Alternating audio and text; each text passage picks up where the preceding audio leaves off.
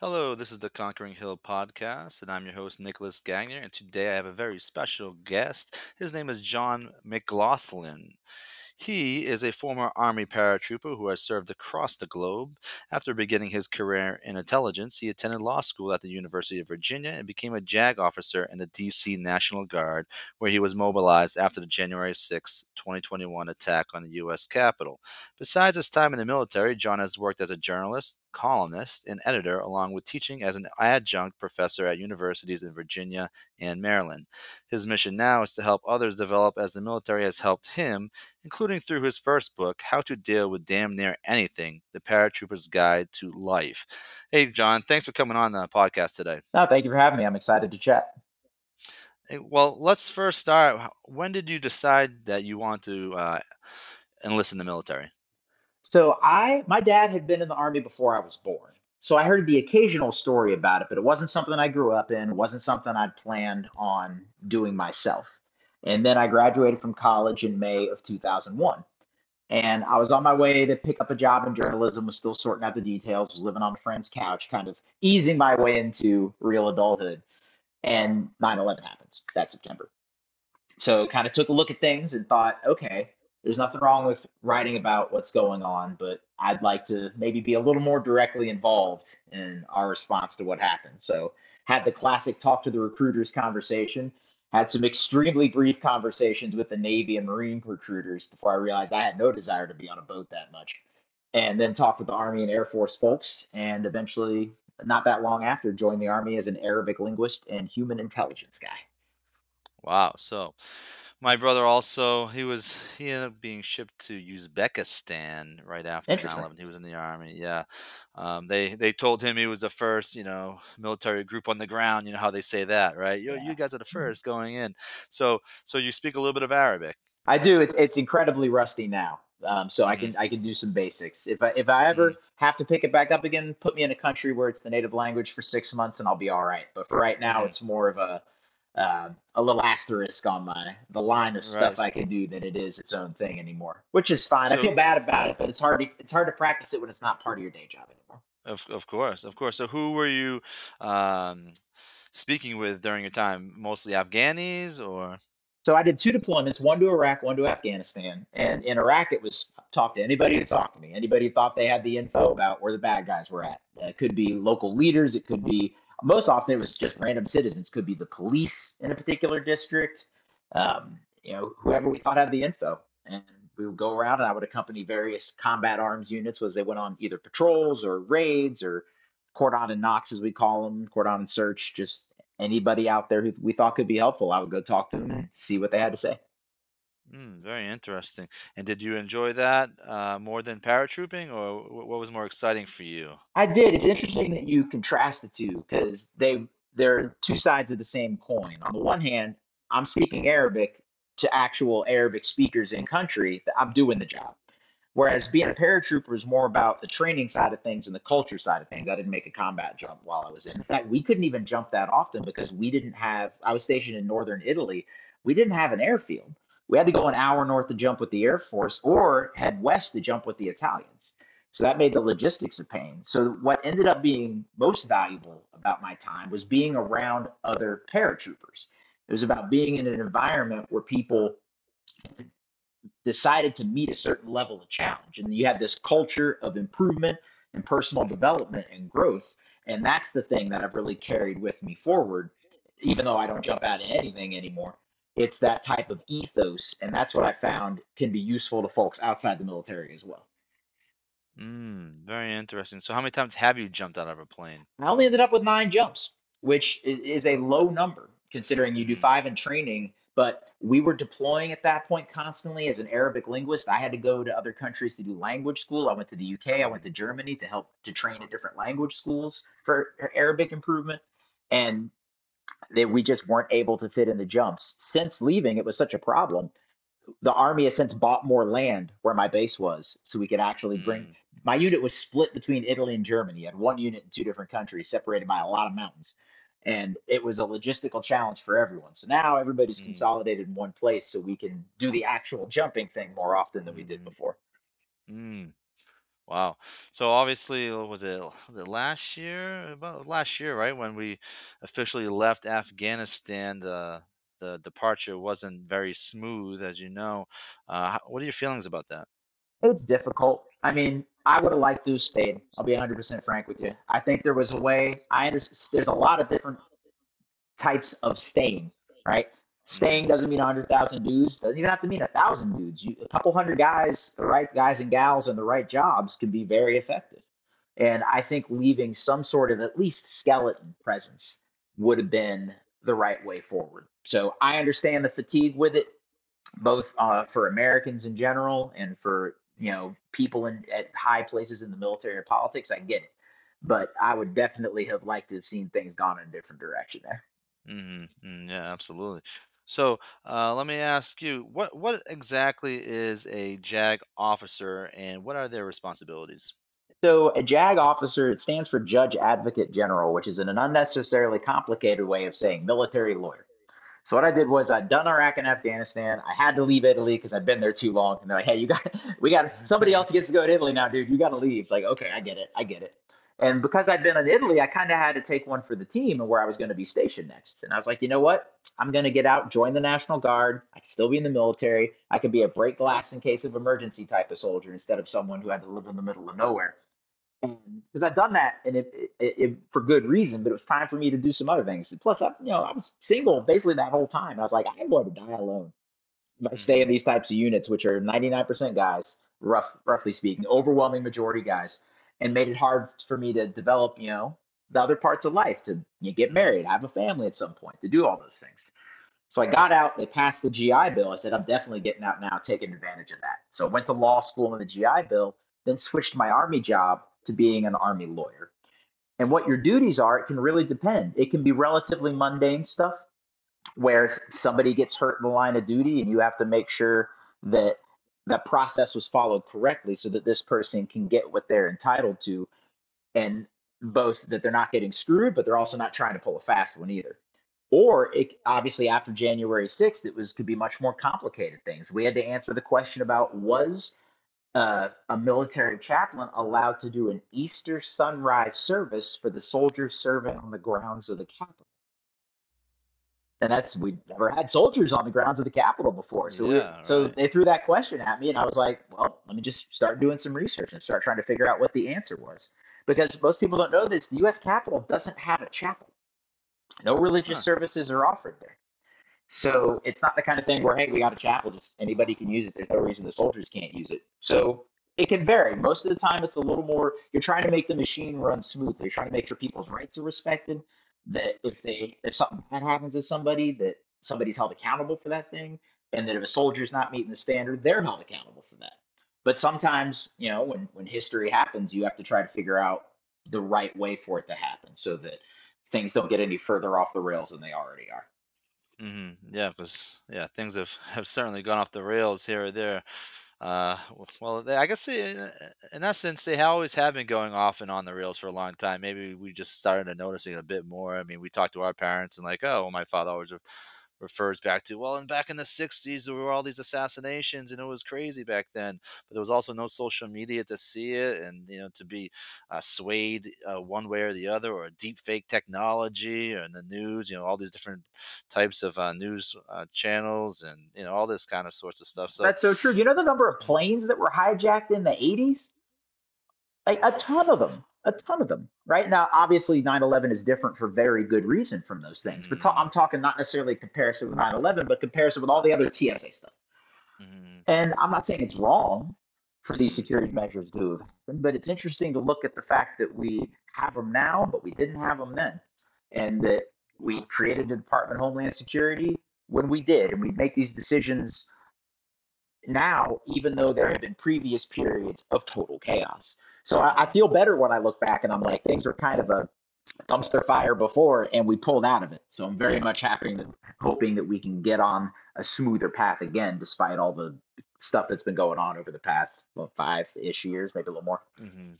Mhm. Yeah, well, 9/11 was a shock event for sure. You know, uh, I was, I was entering my first uh, freshman year of college, and and like you, you know, like, oh my god, what happened here? You know, and and the more and more I looked at it and did some research and you know trying to figure out well who's responsible for this? You know, and a lot of people say, oh, it's Osama bin Laden or you know Afghanistan, you know, Afghanistan, Afghan, uh, the Taliban were harboring him, or maybe it was a, an intelligence agency. You know, the more and more you look at it, and and I I always go back to well, how many buildings collapsed that day? How many buildings collapsed that day, John? Do you remember? Well, you had obviously the towers themselves. I believe at least one other. I forget what you know. They would sign numbers to the different buildings Right. there. Um, so at least one other significant sized building collapsed that was nearby. Honestly, I don't know the exact number. Right, so it was World Trade Center number 7. So there's you can find the clip on the uh, the internet. The BBC was doing a live shot, and the BBC basically was doing a live shot telling the world, "Well, the there's a third building that has collapsed, World Trade Center number 7, and the building was still right behind them." And then the building didn't collapse till later. So like how does the BBC report something like that and then the building collapse? So things like that make you go, hmm, what is really going on here? You know? Well, there's this. Have you ever heard of this principle called Occam's razor? No. And what it is, it's that usually it's the simplest explanation for something is true, right? hmm So it, you could reply it to interpersonal relationships, like uh, why are these two people having problems that are dating? And there's all these uh, complicated explanations. No, it's usually because y'all shouldn't be dating, right? And and you can talk about your childhoods, and you can talk about your exes, and you can talk about your jobs, money problems, whatever. All of that is legitimate to think about, but most of the time, it's just it's a you problem between those people so the same thing usually applies to current events. And I understand absolutely. I mean, for human intelligence, my job was to search for explanations. I get it. But usually it's the simplest possible explanation for why something happened. So when it comes to events like 9 11 or COVID or any of the other number of things, understand the instinct to look for more. It almost is a feeling of security to think that somebody is planning this stuff because at least then it's not random chaos. But hmm history is thousands of years of random chaos. Whether it's World War One starting because some random, not that famous uh, government or nobleman gets shot, or any of the other uh, relatively inconsequential triggers to decades long historical trends that have happened. So, and so yeah, that looking back to issues like that or for things like that, usually it is with some texture, right? There's there's always, you know, people who weren't prominent in a story for one reason or the other. And these stories always have to get smushed down into, you know, even a movie. Let's say you do a whole documentary about a thing. Two hours isn't that long when you're talking about some major historical event. So these stories always get smushed and compressed and filtered, but usually it is by and large what it appears to be. mm-hmm. Yeah, well, that's that's the thing, right? What everything's an illusion these days almost sometimes too, right? So it is it is a crazy it is a crazy world, no doubt about it. So tell tell me when you say what is the hidden side of the military and how it can help anyone? What do you what do you mean by that? So I didn't plan to write a book when I got out of the military. It's kind of a, a meme, at least among certain units, certain t- personality types. You're going to write a book, and usually the book ends up being about how great your unit was and you are, right? And I kind of ended up being guilty of that. But I didn't plan on writing anything like this when I got out. But what I discovered after years of making that transition is that the military taught a lot of things that people don't realize it teaches. And these these things are useful to anyone. Understandably, most of the military stories that we see and hear, even that we get asked about, have to do with combat. Have you know what the type of things that we were discussing already, get mobilized after January 6th, because those are intense, evocative stories, and their their stories matter and they should be told. But there's other stories too, and they're, those stories are they're not fit for movies. If you ever see a movie version of this book, I sold out completely because this thing has no business being a movie. Just assume I got a check and it was worth one more terrible movie being in the world because these types of stories are more about day to day life. They're more about the types of traits that get built up over time that allow us to do the things you see in the movies. They're, it's like you know the training montage that Rocky goes through before yeah, you know he's like he's like punching some meat. He's in the Arctic, right? He's going through some things so that you know he gets in the ring, he's ready. It's compelling to watch the fight, but what you learn from Rocky if you learn anything, you it's not that you need to go into a ring and box somebody. It's that you need to train like he trains, not necessarily punch things, but to achieve whatever your goals are. But the training montage is two minutes long. The rest of the movie is an hour and a half. So this is my attempt to do that with the military, to take a look at what it is we do day to day that builds the type of characteristics that are the reasons we can do this other more noteworthy stuff and that are the reasons people have a positive opinion of the military. And from what i realized when i got out are things that aren't taught most other places. And there are reasons for that. Schools and jobs have different goals than the military does. So they're going to teach different things. They're going to have different priorities. If your college professor showed up at your house at five in the morning and yelled at you it would be awkward right? But that happens in the military for a short period of time.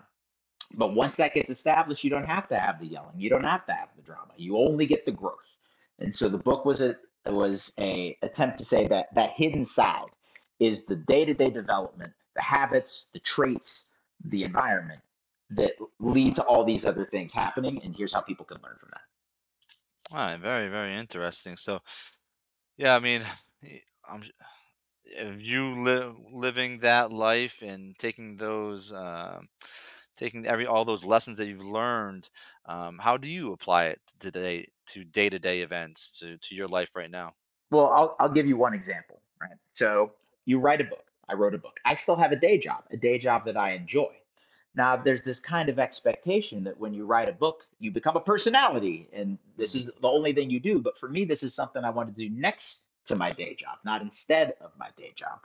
So being in the military did a very good job of giving me the tools to take a step back and to think about, okay, I'm getting this kind of, I want to say pressure, but I'm getting these messages that this is what I should do. But hey, I'm the master of my own career. There's nothing wrong with taking in that input, but I got to put it in perspective and I it's one instrument in the whole band. And I got to step back, listen to the whole song, and figure out exactly what direction I want to go in. Because in the military, you got a hundred things flying at you all the time. You're going to different places. You're dealing with different people. You get a new set of bosses every couple years. You get a new set of peers and subordinates. You're in a different country. You get you're at a different rank. All these things are changing. So when something changes in my life, I have the tools to deal with that change. Very, very interesting. Um, I mean, the military. I've I've spoken. My brothers was in the military. My my grandfather was in World War II. He was actually a paratrooper. He he jumped right out of the plane on uh, D-Day and he survived. You Hmm. know, so if he doesn't survive, I'm not here, and we are not having this conversation. Crazy to think about, right? Because I have some military further back, and and just you know being in the military myself, like some of the best soldiers I know, they didn't make it, and it wasn't because they were they were amazing soldiers, but luck is luck, fate is fate. There's only so much you can control it. Yeah, I agree. So, taking a a, a broader look at the geopolitical scene right now, um, how would you assess, you know, our strength looking at Ukraine and China and Russia? We are still a unique and powerful presence in the world, and obviously, little asterisk, nothing. I'm still in the military, so nothing I say represents Department of Defense or any kind of official policy. Anything I say is from my own perspective.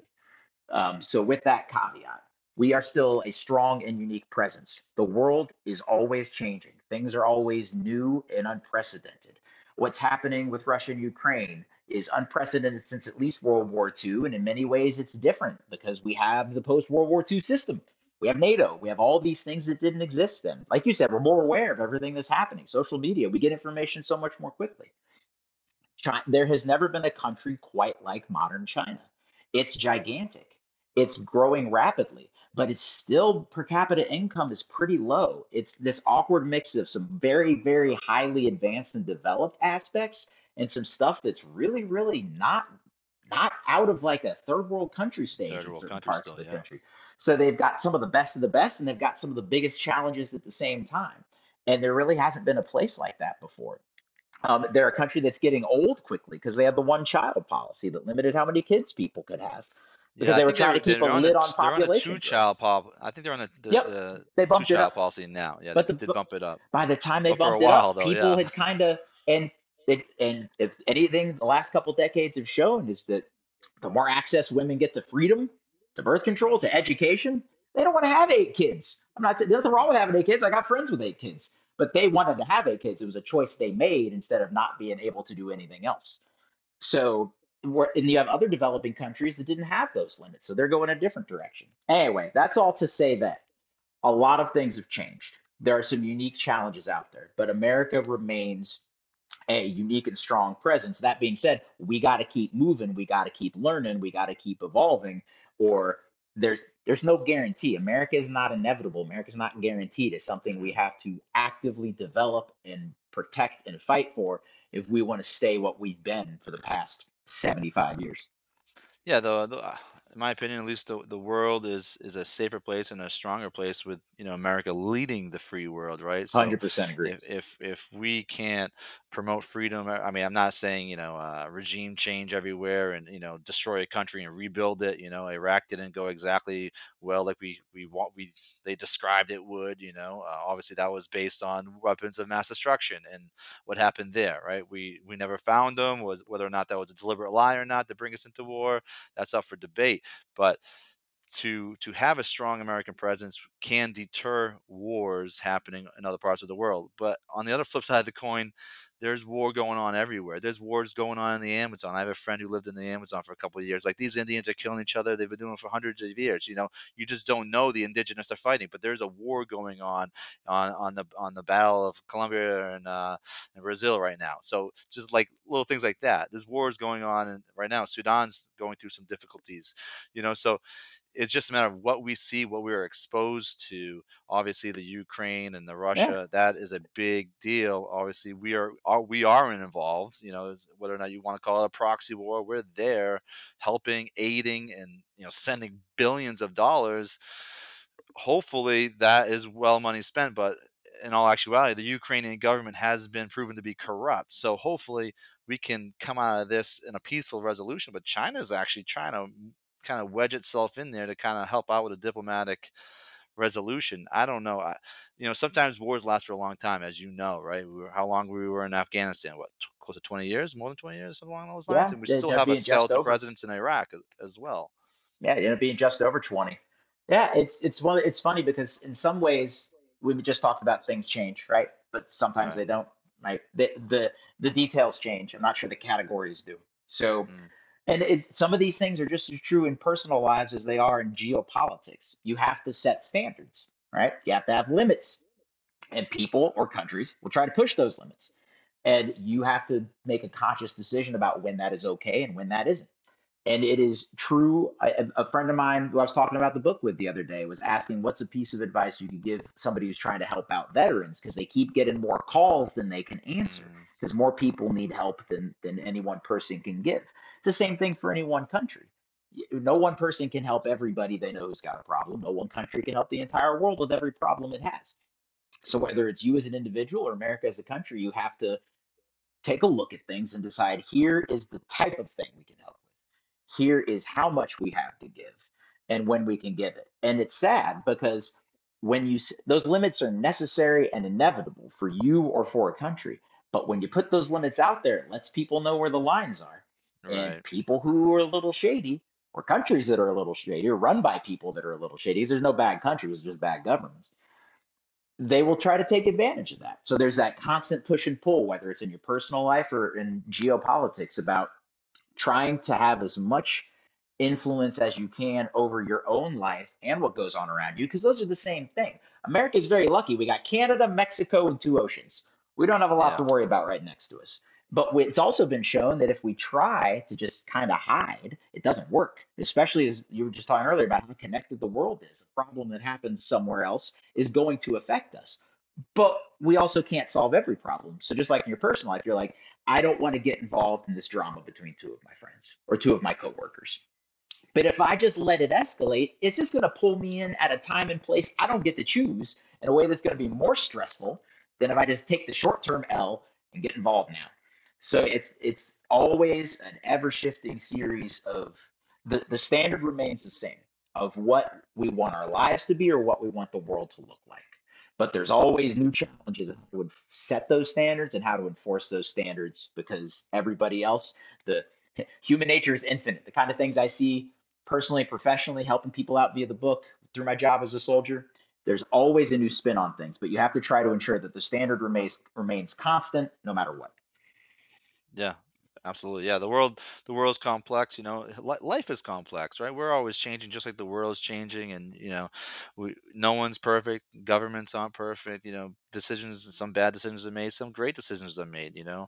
I like to think the United States government has held many countries across across the globe over the years, you know, and, and there's also been mistakes along the way too. That's that's just human nature, you know. You can't get around that, you know. So I do I do appreciate everyone who does serve in the military because um, it's very important. It's very important for the safety. And then I've and I've also come a long way with, you know, being a younger uh, person. You know, an adolescent. You know, I I rejected authority and I didn't really Totally appreciate. You know, natural. you know, like I didn't really like cops. You know, I get me leave me alone. I want to drink or you know party and stuff like that. But now I, I have a great appreciation for the police because they're like the last line of defense until like anarchy just goes everywhere. You know, because again on me social media or news you you see some of these videos of you know loads of like gangs of people just going to walmarts and just destroying i mean absolutely destroying these places like where is the police presence? What is going on here? You know so things like that's like why is this country like be degenerating down to this point? You know? Yeah, it's it's it's one of those things where crime is at a relatively low rate, but the type of crime and is stuff like that is so prominent and it's so like unnerving, right? Because yeah it's not it's not one per right. It it represents a sort of, but it it comes in waves and cycles. So I live near a high school in DC, and we've been living in this place since 2017. It's been a great experience. But at the high school, at one point, there were a couple shootings. My wife and I were like, what's going on here? I mean, nothing that targeted neighbors. 99% of the crime is people who know each other doing things to someone gang they know, right? Or just or just people with beef, right? It's like some of these stories you've heard in the news about these crazy people shooting their neighbors. It wasn't a, nobody's in a gang. It's just a psycho got mad at somebody for some irrational reason because they were asked to turn their music down or they're asked to, you know, do something minor and they shot a bunch of people. So anyway, I mentioned the high school thing because we thought, man, that this really sucks. This is like a solid neighborhood. It's not fancy, but it's not like a problem. And then you know what? That group of kids, they graduated, they left school. Nothing's happened since. You know, so it didn't. We were worried that it represented some kind of decline, right? That that hmm something fundamental had broken that was going to be an ongoing problem. But it turned out it was one group of kids, and when they left, that's been fine for years. So I'm hoping it's the same thing. It's this the cycle that happens um, where the type like there's so much less in terms of now, obviously, the last couple of years it's gone up, but not nowhere near what it used to be in terms of violent crime. So what you have is a lot of property crime, like what you saw, what I see hmm in stores, and sometimes there is some violent crime, like carjackings are up. But a lot of other things have dropped at the same time. So it's it's this cycle of things that evolve and change over time. Yeah, absolutely. So, also tell me, so why do classrooms and offices fall short on uh, developing us? Why do you think, like, if I if I go to a school or if I get this job, why why are they falling short in developing, you know, my skills? Because they have a specific job to do and they focus on doing it. And for schools, that is getting you a degree. And I'm not saying this in a cynical way. I'm not saying they're doing anything wrong. People go there to get a credential. In some ways, it's no different than you go to become a mechanic somewhere, an HVAC guy. You go there to get a credential. Now, sometimes you know what you want when you show up. Sometimes you figure, if you're like me, you don't know. You just go. And I was lucky to get a scholarship, so I went and I figured it out along the way. But the school, there's kind of an implicit off to the side development where you meet a lot of people that are different than you, and that's a really valuable experience, and it helps your personal growth to get out of whatever. Everybody starts off in a bubble, and so you, as much as you can get out of that, at least sometimes, it's good for you. But that's unofficial, right? You don't go to meet new people class like t- you know Tuesday and Thursday at noon, right? Like it's just something that happens on the side. So it doesn't have to happen. And schools can try to encourage it all they can, but at the end of the day, their responsibility to their students is to provide that classroom education. And you may or may not get more fundamental development. As long as you can keep it together enough to keep a minimum GPA, you're going to graduate. Now, I graduated with a 266 GPA. They told they made the mistake of telling me all I needed to keep a 2-0. I was like, well, I've worked 0.66 harder than I needed to. I think that's pretty great right. right? I think that's pretty impressive. You know, when I went back for law school, I had a slightly different approach to education than my first time through. Took it a little more seriously. Right. Right. But schools have a specific job to do, and they try to add more on top of that, but it's a bonus and it's unofficial. Jobs obviously have a job to do, right? To the title. A business has got to stay afloat. It could be a government, it could be a nonprofit, whatever. They all have something they need to accomplish, and they kind of it's always almost always easier for them to find a better version of you than it is mm-hmm. to invest in making a better version of you. And that's not because they don't care. It can sound really cynical, right? They're just going to get rid of you. It takes skill, specialized knowledge to do this kind of development, which is why the point of the book is teaching people to do it for themselves because nobody knows you better than you, which is a great opportunity to develop, but also presents some obstacles because nobody knows you better than you. Nobody can come up with excuses for you better than you.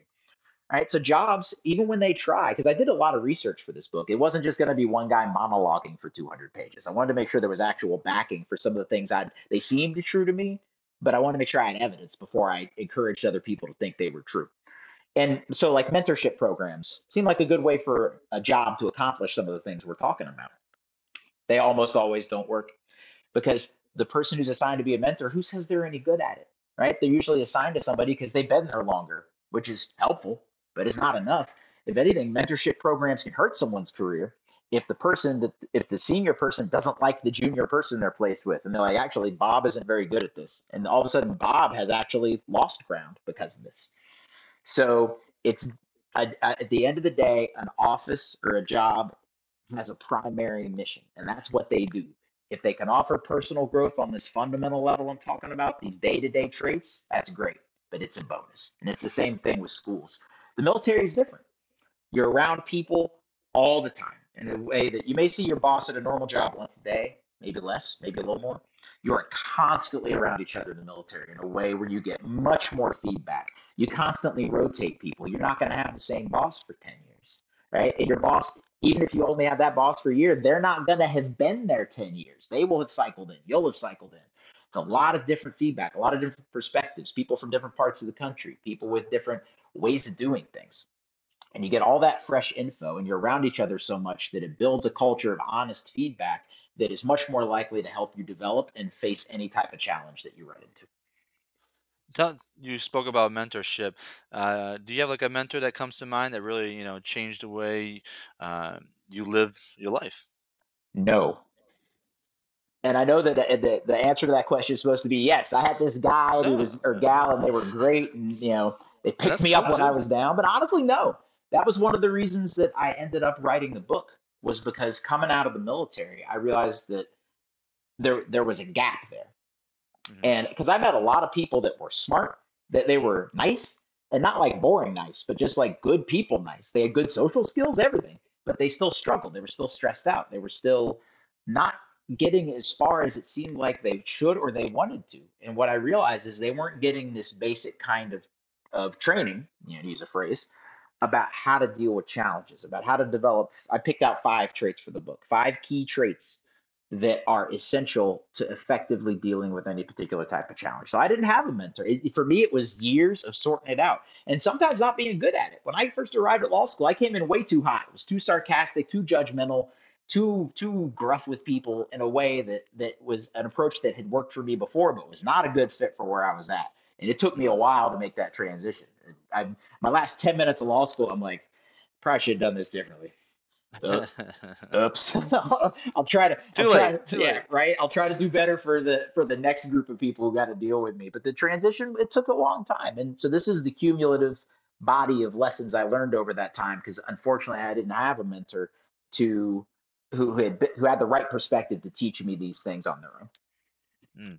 Well, I'm sure, like you said, you know, the military, that it, it teaches you, it teaches you almost like if you compare it to life, right? It teaches you everything you need to do need to learn to in order to succeed, in order to thrive, and work towards that common goal. So if you have that goal you're working towards, even outside of the military, you know exactly how you're going to obtain it, how you're going to accomplish things, and what those necessary steps you're going to take to to achieve those things. I writing down your goals and reading your goals every single day is one of the you know is almost like a secret you know like if you can visualize what you want to do with your life or what you need to to accomplish that day that week that month that year you know you're, you're going to program your mind okay this is what i got to do. All right all right this is my goal for today i'm going to get these done. So another trick which i am which i don't always do i will be honest is writing down your goals for the next day before you go to bed. So if you write down yeah. your goals before the next day, you know exactly what you're going to do, and you're going to have a very, very productive day. And that's you know, I things like that for school. Like we say, you know, we're just, you know, they're just trying to push you along to graduate, get your 2.0 GPA. But there's a lot of things that I wish they would have taught me, but teach the youth these days. You know, you know, obviously, you know, finances teach how to people how to you know balance a checkbook number one you know keep people out of debt you know inspire others with motivation you know and and uplifting uh, content you know those are those are some very important things because in all actuality you know the youth the numbers aren't that great. I mean, depression has set in, whether or not it has anything to do with pharmaceutical companies or just social media. You know, too much time with a device, or just just how life is developed. I mean, maybe their their family, their their their home situation there's a variety of factors, you know. No, there's a real I mental health crisis in a lot of ways. And I'm not a mental health professional, so I don't want to pass myself off as one. I. But I have had a couple readers tell me that they they found this useful dealing with anxiety specifically because it like it's easy to get overwhelmed. It's easy to get Of overwhelmed, course. especially in the modern world, and you have access to an infinite number of other people's lives and opinions. And it is really hard. It's like that scene in a Superman movie when he's a kid and he can hear everything because he's got Superman hearing, right? And it's just infinite voices, and he has to learn to to push that out and only hear what he needs to hear to get things done. And that's hard to do. It's hard to go through that filtering process. The very last trait of the five in the book, I call it insistence. And it's the idea that you set boundaries, similar to what we were talking about earlier. And you have to be able to do that, especially in the modern world, because there is so much out there. There is a thousand reasons to feel great about yourself and a thousand reasons to feel bad about yourself. And it is a challenge to learn how to find the right positive reinforcement when you need it and how to find the right honest, accountable feedback when you need it. Mm, Because you try, perfectly said. a lot of people, your personality usually is going to push you one way or the other. So the first trait is self awareness because you really need to start with that. And you need to learn if you're the kind of person that's too hard on yourself, then you've got to make sure you don't go for too much negative feedback. But if you're the kind of person that thinks you're amazing all the time, perhaps it's good to acknowledge that you're not Yeah. God, right? And and that you maybe you did make a mistake once or twice in your life and you can change a thing or two. But people like people who are like them, right? So it's easy to get into a feedback loop with people. And there's this thing, part of the research I encountered called pro-social lying. And what that means is people lie to people they care about because they want those people to feel good about themselves. Mm, And there's a time for that, right? If somebody's went through a tough breakup, two minutes later is not the time necessarily to say you actually were a pretty shitty boyfriend. It's like, you know, you gotta you gotta pick your spots, but you can't hmm always blow smoke up people, or they're never gonna learn anything. So you wait a minute, you let them get over it a little, and then you find the right time to introduce some things that they might have done differently. But people have the instinct to lie to make their friends feel better, but that deprives those friends of the honest feedback they need to actually improve. Right, in order to grow. Right, for sure, for sure. So, tell tell me about um your next five years. Where do you see yourself going in the next five years? Obviously, you're very ambitious. You, you know, you're you're you're a JAG officer. You just wrote your first book. Do you see yourself writing another book, or wh- where's the next uh, step you're gonna take? I want to see the potential of this book through before I write another one because it, it is, I'm a people person at the end of the day, and I want to work with people and help people out. Right now, I'm getting to do that through my day job in the military as a JAG officer. Uh, my current, but as I said, military always changes. So my current slot is going to last about another 18 months. So I'm taking that next 18 months doing podcasts like this, getting out there. Look, I've had some some course development companies reach out to me about developing the book into a training course that can be given to groups of people instead of just a book that you pick up and you read, you know, off the shelf. That's a great idea. So looking into doing that kind of thing, I am not, but part of it is knowing my limits too. I'm not the kind of guy that wants to write a newsletter every week, you know, and some very successful people do that. But I, I would rather write the book, get the main ideas out there, and then work with groups or individual people to help implement those ideas. So that's the goal: is to at least have the option in 18 months of turning this into a full-time thing if I want but that may not be the right path for me. So that's the that's the next five years is at least giving myself the option of building the book into a career while also recognizing my full time career is something I enjoy and is going well, and I can keep going with a different military assignment if that's what I want to do. Fantastic, John. That sounds wonderful. I just want to thank you again for coming on. Thank you for your service as well, John. It's been a pleasure. And uh, tell the audience where they can find your book and uh, more information about you. Certainly, there's this little website called Amazon.com. So if you go on there and you search how to deal with damn near anything, then you will come up with my book. My, uh, you want to, if you're if you're nice enough to look at the episode title and put in my name, there's not very many people who spell it like me, so that should be the best way to get to it.